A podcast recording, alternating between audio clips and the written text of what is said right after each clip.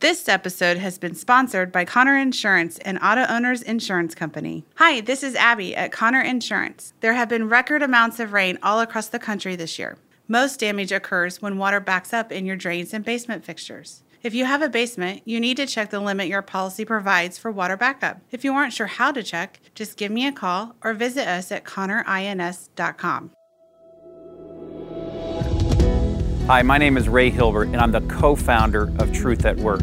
And I am at Northview Church in Carmel, Indiana. Imagine the opportunity to gather with over 1,500 fellow Christ followers and hear from a world class lineup of speakers. This annual conference, now in its eighth year, features some of the most amazing Christian business and marketplace leaders that we bring together to communicate best practices on living out your faith in the marketplace. If you're wrestling through these issues of the integration of your faith, work, and life, or if you simply want to find more meaning, purpose, and direction to your daily work and career, this is an event you don't want to miss. That's the Truth at Work Conference, Friday, November 8th. Check out the website, and we'll see you there. And now, the show that bridges the gap between faith and business. Welcome to Bottom Line Faith. On this week's show, Ray sits down with Brad Hewitt, former CEO of Thrivent Financial. When I get discouraged, when things don't go right, I keep going back to how big of a deal is this? Can I just create that attitude of gratitude that seems to transform circumstances and situations? If my attitude becomes one of gratefulness and joy, pretty soon those problems and those issues change and that next step becomes obvious. Hello, everyone. This is Ray Hilbert. I am your host here at Bottom Line Faith. And if you're a regular listener, welcome back to another edition of the program where we love to bridge the intersection of faith, leadership, and business in the marketplace. I get the incredible privilege of traveling the country and interviewing the most amazing Christ followers who are influencing the marketplace, business owners, CEOs, high capacity, high profile leaders. We learn their stories, we learn uh, what they've been through, their victories, their failures, but most importantly, how their faith in Jesus shapes their life and leadership. I am in the beautiful Twin Cities of Minneapolis, St. Paul, in the great state of Minnesota.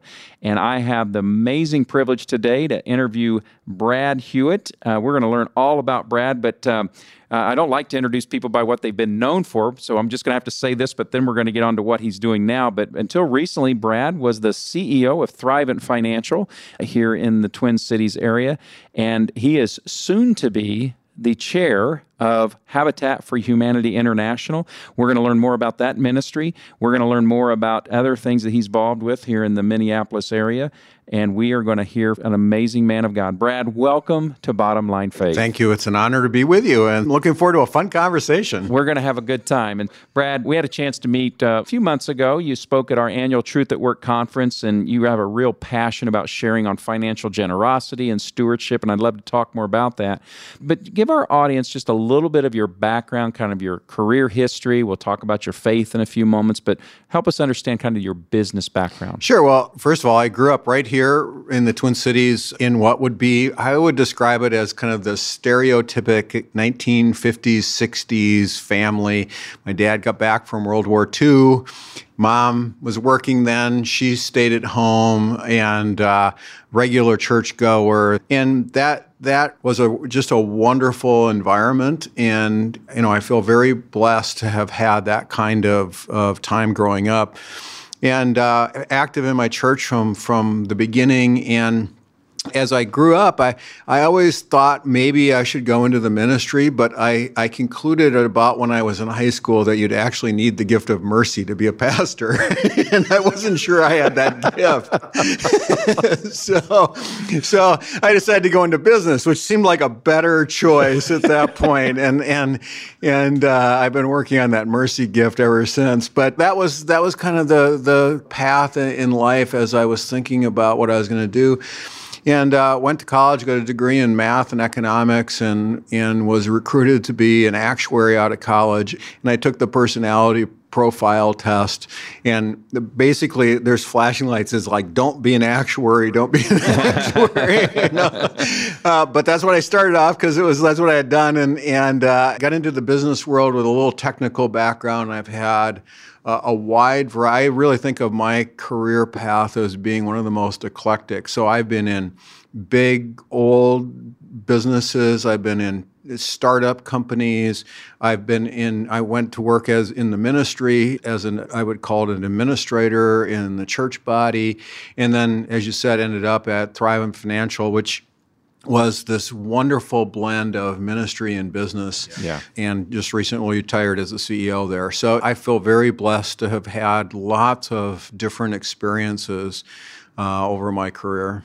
Yeah, and I want to touch base just on the most recent career stop there at Thrivent. So, Thrivent Financial is uh, the country's largest fraternal organization, Fortune 300 company and financial advisory services and products, right? That's correct. Um, just in terms of like number of employees or team members, whatever the right, how what's the size and scope of Thrivent? Because I'm going to come. Yeah, I mean, we had, you know, and some of it's independent contractors through Sure. the financial advisors and everything. But if you looked at the corporate offices, the the financial uh, advisors and their staff, it was a, between five and six thousand people across across the U.S. and and as a fraternal benefits society, we were only in the U.S. So we had affiliate organizations in other countries, but each country really was separate in that Yeah. stage. One of the things that I personally love about this program here at Bottom Line Faith is I get to ask ask questions. Not everybody gets the chance to sit down one on one with the CEO of a Fortune 300 firm, and maybe they would see them on television or in the news or something like that. But why don't you help us understand what is daily life like for someone in that role? Well, you know, it's it, I get to ask that question a lot when when mm-hmm. people do want it because they're kind of curious. What what is it like to be the CEO? And my honest answer is is once you become the CEO, you, you really don't have a job anymore because your job is really to make sure that other people are doing their job, and it's a it's really really pouring yourself into other people and helping them succeed. And I see that a little bit in in every role that you have whenever you're in a in a role where you have people working for you that's mm-hmm. partly your role. But usually then you're responsible for something too. You know Yes. you're the Yeah. accountant or you're, you're the salesperson or you're you know once you become CEO you're kind of accountable for everything. And so I think that's part of it. And I, then we were talking a little bit before. I, I really do think the the role of the CEO this this may sound funny. I, I would spend at least an hour a day where I would put no meetings on my calendar just to try to make sure I was spending enough time thinking about what the next likely things would be. It's really trying to discern. And I would literally take that time as a Sabbath time during my day to pray, to think about how in the world are we going to navigate this big company because I always felt the responsibility of all 6,000 people Yeah. were my responsibility to make the wise next step. And God tells us that He's a lamp to our feet. He doesn't give you the whole thing. You know, you just have to see that lamp is that what's that next step? Yes. And sometimes you have to wait for God to show you what that next step is. And then being able to think about if that next step is easy or hard, what is it going to take culturally or mm-hmm. people wise to take that next step? So it sounds like a funny answer, but that was really, I, I thought that was in some ways my most important time. That's fantastic. And so, when you would have a major decision, mm-hmm. walk us through how you make major decision. You know, in that leadership, that kind of capacity, with that kind of stewardship, that kind of not authority per se, but responsibility. What was that like? Yeah, and, well, fir- first of all, I had a, a saying in my desk before I became CEO. It said, "In God we trust. Everyone else bring data." you know, so I really do think you start with what are the facts, and including the brutal facts. And Jim Collins uses that. You know, you have to really work at the brutal facts.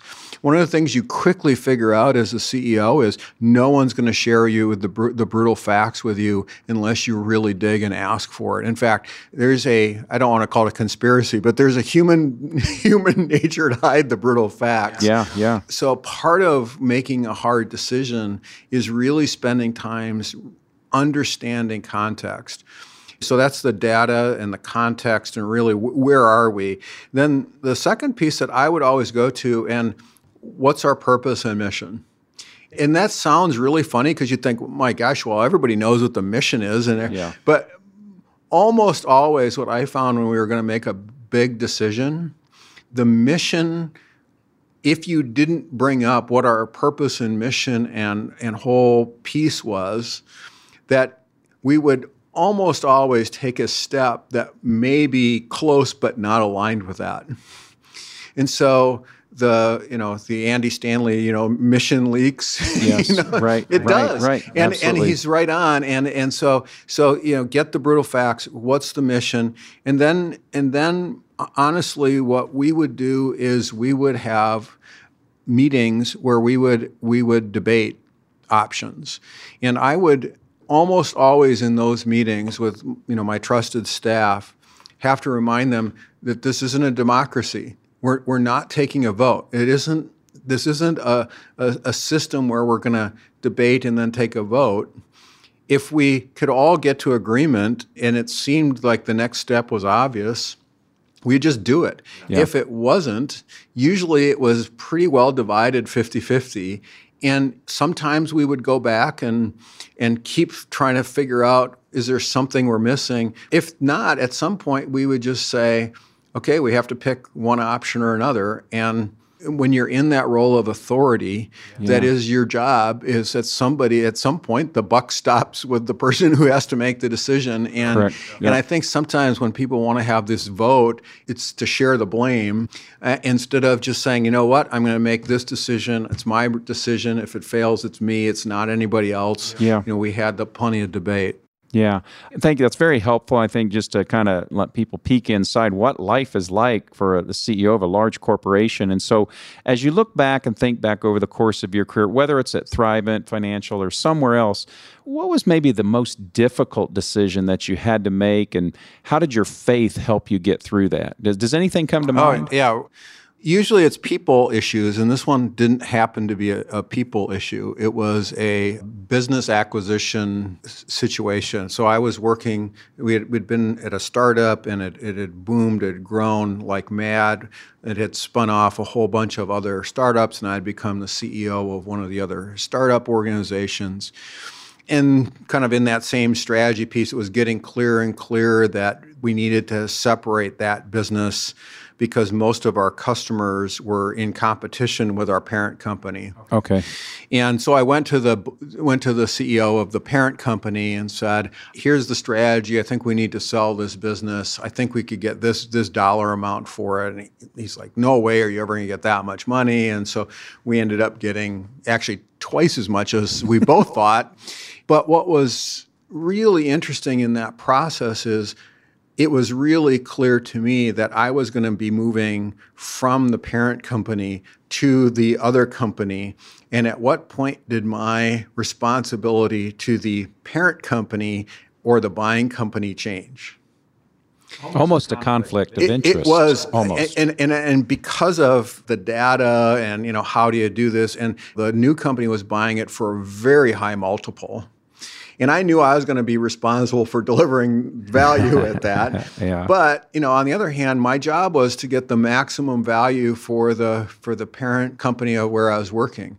And that sounds like a simple thing, but it was a very complex.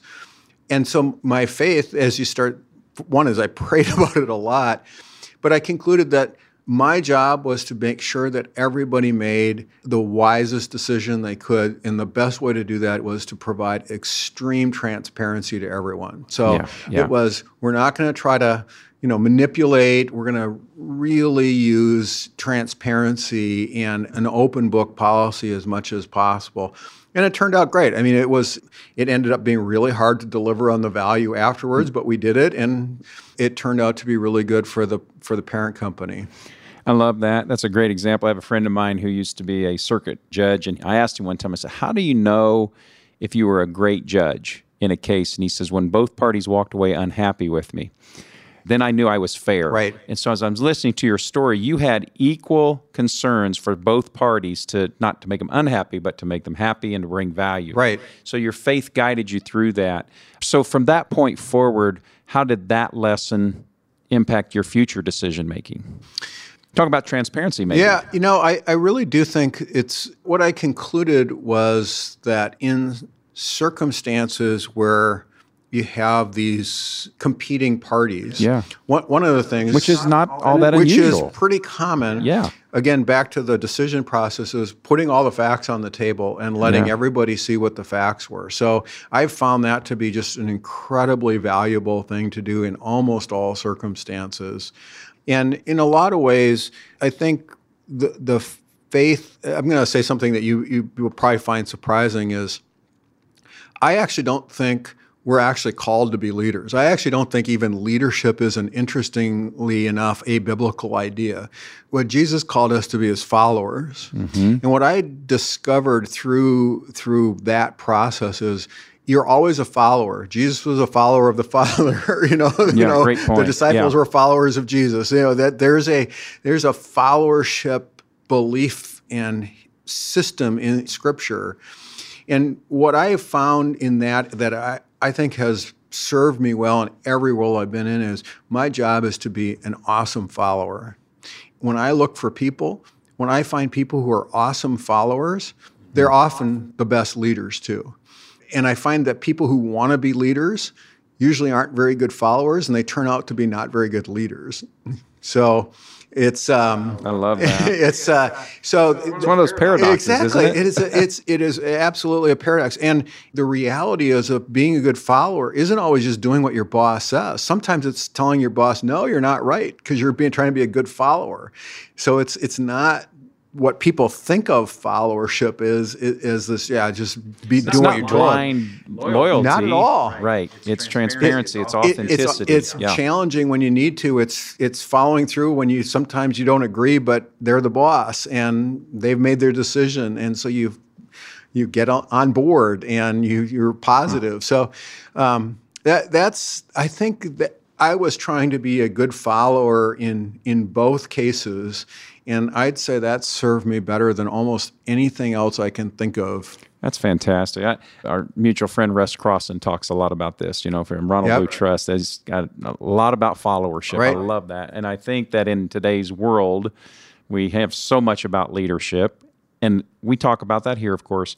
But it is followership Mm-hmm. that makes the difference. Well, and the reality is, I, I I've actually changed my language because obviously you need good leaders. Leader leadership's really important. I- It isn't the, the point that leadership isn't important, but what I observe is is that I think we use leadership to mean a whole bunch of different things.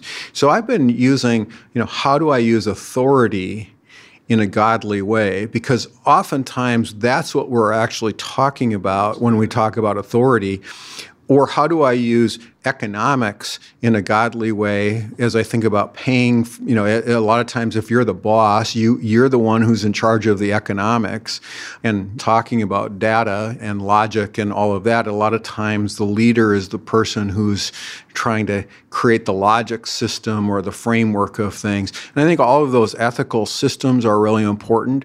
But at the end of the day, I don't think any of those are transformational as much as this idea of you know what Jesus talked about being poured out, this sacrifice, this followership, this generosity that has to flow from the person who's in charge.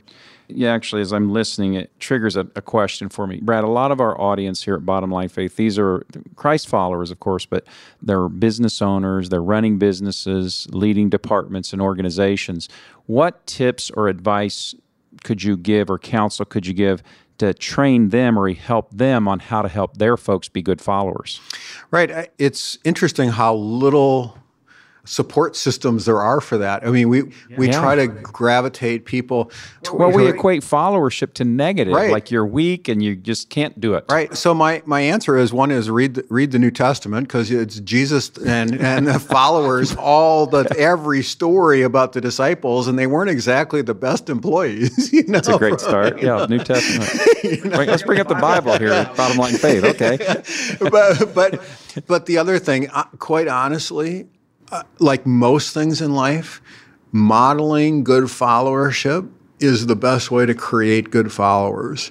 And I think the second thing is is calling out when somebody isn't being a good follower, when somebody's just a yes person. If you're not helping me find the brutal facts, you're not being a good follower because what you're doing is is you're creating a system where I could make a bad decision. And yeah. I can't afford to make many bad decisions in my business before bad things start to happen. So I really do think looking at Christ's example, who was training people to be disciples, which is followers, I think it's modeling that same behavior and then calling it out. And I'd probably say last, if I was to be perfectly honest, is rewarding people who were the good followers, not necessarily, because I think our, a lot of our reward systems are for people who kind of take initiative and self aggrandize and all of that. Those are usually not the best followers. Yeah. And so that would be examine reward systems. And I don't mean money rewards as much as I mean acknowledgement, acknowledgement and, and, praise. And, right. So the three things to be a great follower: bring the real facts. Yeah. I mean, let's, let's that's right. facts. Bring, bring them. Mm-hmm. You need them. Speak reality. Call things out. Be transparent and authentic in your communication, and then allow for the reward system and acknowledgments. That's right. Did I catch those? Yep, those those are great. That's great. That's really good. I, am not sure in all the conversations I've had here at Bottom Line Faith we've talked much about that. So that's a great, unique twist or a unique focus on that. I, I appreciate that. So we've talked about your career. Right. We've talked about some of the lessons learned and things over the past and your role as a CEO. Let's talk about what's got you excited now. What, what's life look like for, for Brad, Brad now? Sure. Well, you know, like I don't really believe in the idea of retirement. I knew when I took the role as CEO at Thrivent, we had kind of a seven to 10 year timeline because they want to promote from within. And the reality is the CEO is the biggest roadblock in any company, you know, if you want to promote from within. So I kind of knew that uh, intellectually, you know, emotionally, it's, it's a little harder when you get to that. Um, but I, I, do a lot of volunteer work. So what I decided to do after I retired as CEO is I decided to volunteer with one-on-one counseling with with guys coming out of prison or drug treatment because you know at some level as a CEO you're dealing with big systems and I just wanted to do something that was one-on-one with people that and, and that's been just a real joy. In fact, with one of the guys I just just got his drive. He was 38 years old and just got re-got his driver's license after two felonies and everything, mm. and has turned his life around after he came to know the Lord. So I've been doing that, but I've also stayed on on the Habitat for Humanity board, and as you said, I just got elected chair that will start at our next meeting, and and I've been chair of something called the Itasca Project in the Twin Cities, which has gotten a lot of press as being the place where you can bring a whole community together to have honest conversation about how to make your region more competitive, better, and frankly thriving for all. And that's been a been a real joy. I think on the side of stewardship because I spend a lot of time investing in stewardship and personal stewardship. I have a really good business idea that I'm tempted to start a, a business around. And so we met, met with a guy uh, yesterday, and we started to kind of throw that idea out. But the other thing is, is it just what's what's the holy discontent right now for me? And quite honestly, it's the business, the business world, especially the Christian business world. As I was getting more and more engaged with that at, at Thrivent, has something that's bothering me and it's it's this somewhat idea is we can do whatever we want and make as much money as we want as long as we tithe. And this whole idea of the economic system in the Old Testament being gleaning and tithing and jubilee and all the, the systems there, it seems to me that the business people are the ones who are going to have to keep capitalism healthy and part of that is is by making sure you pay people a fair wage. And and I think the Christian community could lead that in a way that that others can't for reasons that are biblical principles and but it, it's just one of those pieces where so at Thrivent we decided we would glean and the way we would glean is even though we could pay people minimum wage we would pay them a living wage because that was just like not plowing yeah. to the edge of your field and it gave people dignity and work and everything. And of course, what you find out is if you pay people well, they don't turn over, they're really happy, they, they feel really honored to work for you, you know, blah, blah, blah. Yes, you know, yeah. all the good things started to happen. So I, that's just one of those holy discontents that I, I haven't really done a lot about that right now, but that's, that's kind of rummaging around somewhere Uh-huh. Yeah, yeah. in, the, in play. Yeah. Let- I wa- I'd like to go back because I, I don't want to gloss over the Itasca project Sure. that you, you spoke of. And so we- we're obviously living in, here in the United States, a very contentious times. Right. Political parties drawing their hard lines left, hard line right. And it just seems like nothing's getting done, at least things that could be getting Right. done, other than pointing fingers and yelling and screaming at each other. But the Itasca project's something different. And I think there's some great lessons that we can take from this. Mm-hmm. So tell us a little bit more about that, what kinds of things it does here in the community, and what lessons can we learn from that approach? Sure. So Itasca is the lake that's the headwaters of the Mississippi. And so the idea it was kind of a twofold reason for naming it is a lot of the business community in the Twin Cities would go up there and they would kind of decide what things needed to be improved in the in the cities and they would come back and use corporate resources to make the Twin Cities a better place.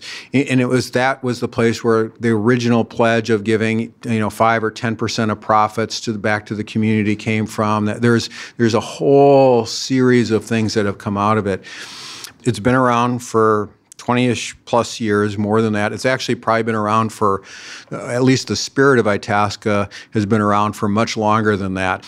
But the Itasca project is really creating, I would describe it as a roundtable where business is business led, fact based, but we deal with the problems of society that usually have long term complex solutions that almost always require the government, business, and the not for profit social service sector to solve.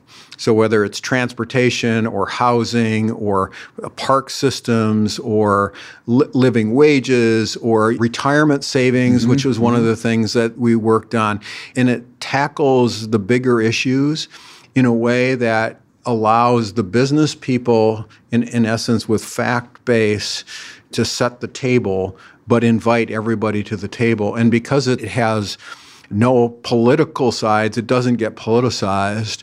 We also don't lobby. It's interesting. We, we always get asked to lobby, mm-hmm. and what we've said is is we're going to provide the people and the resources to businesses, government, whoever, if they want the facts and they want, but we're not going to try to lobby positions.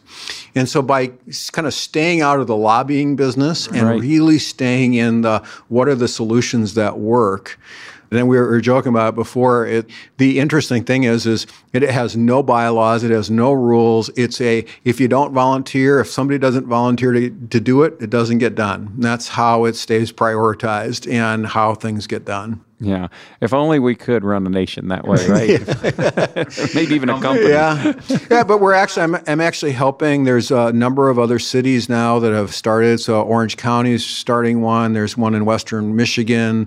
There's a number of other cities and states that are trying to do something similar, and it, and it really is a a great way for.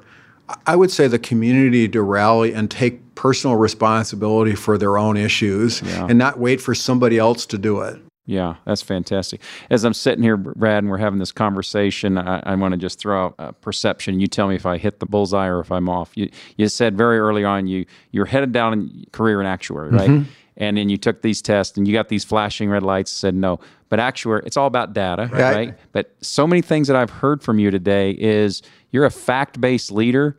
And so you took the essence of that, but you've applied it to problem solving. Right. Eh, did I? Is that, Yeah, I think that's right. I, I think I think the reason it said don't be an actuary is because it's I'm never satisfied with the data. Yes. The data is there to do something with, to, to accomplish something, to make something's life better. There you there go. are people who love the research and just just do the research. Yeah. And for me, the research is really important, but necessary but insufficient. It's a tool for something to be solved. to serve our community, serve it. our customers, serve somebody else with Yeah. in a better and better way. And I think that's probably why why it flashed. Don't don't just be the researcher.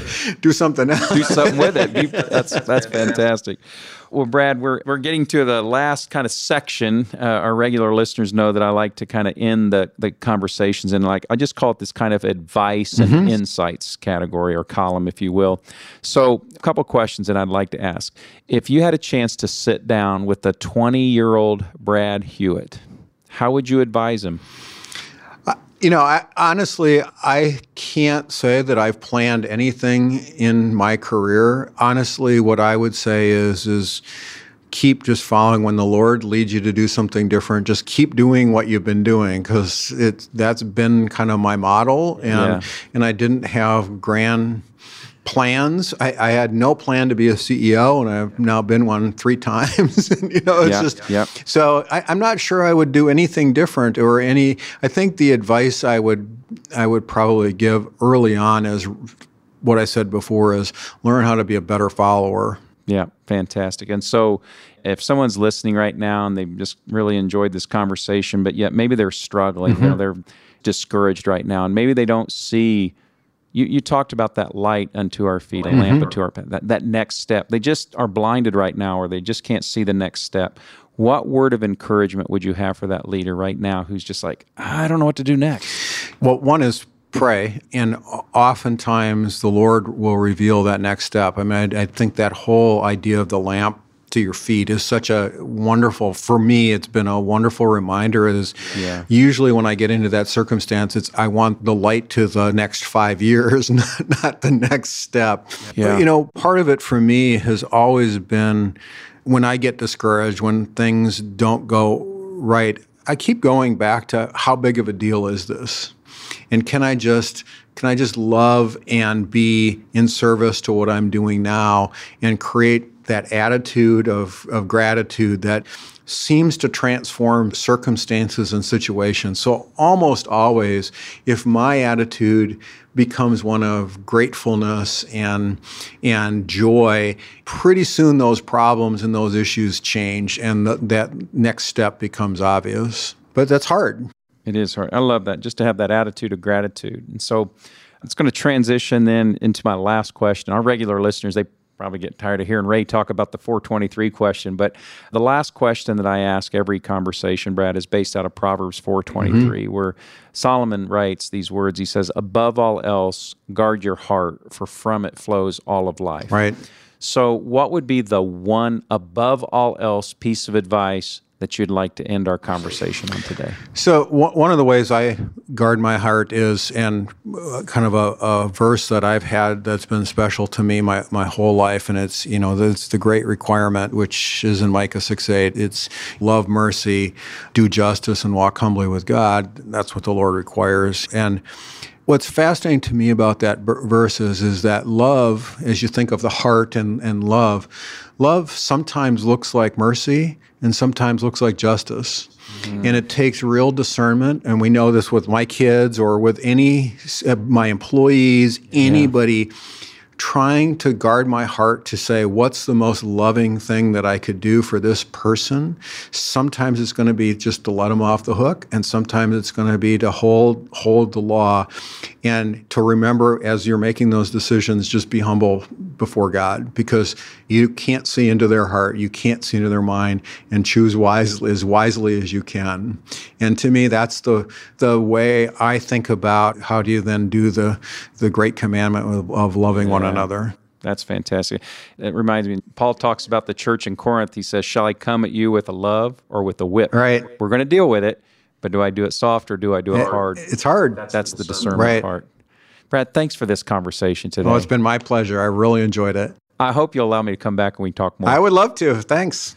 Well, folks, another just amazing, fast, fast conversation here at Bottom Line Faith. So, we've heard today from Brad Hewitt, a man that has faithfully followed God, had his ups, had his downs, but has really, really tried to make a difference in the world by gathering facts, by being a great follower, and encouraging others to do the same.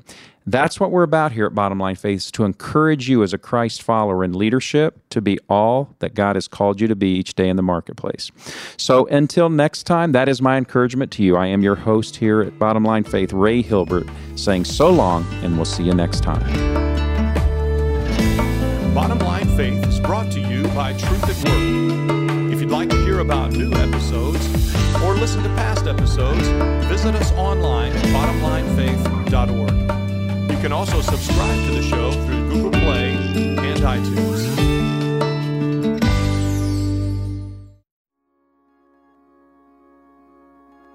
Shepherd has been serving the children of Indianapolis and helping families for 34 years.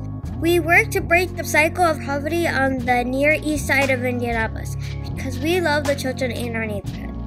We are privileged to watch our neighbors grow physically, emotionally, spiritually, and academically through the relationships we build every day. Partnered with Shepherd by donating $34 to celebrate 34 years. Visit shepherdcommunity.org slash BLF to join us.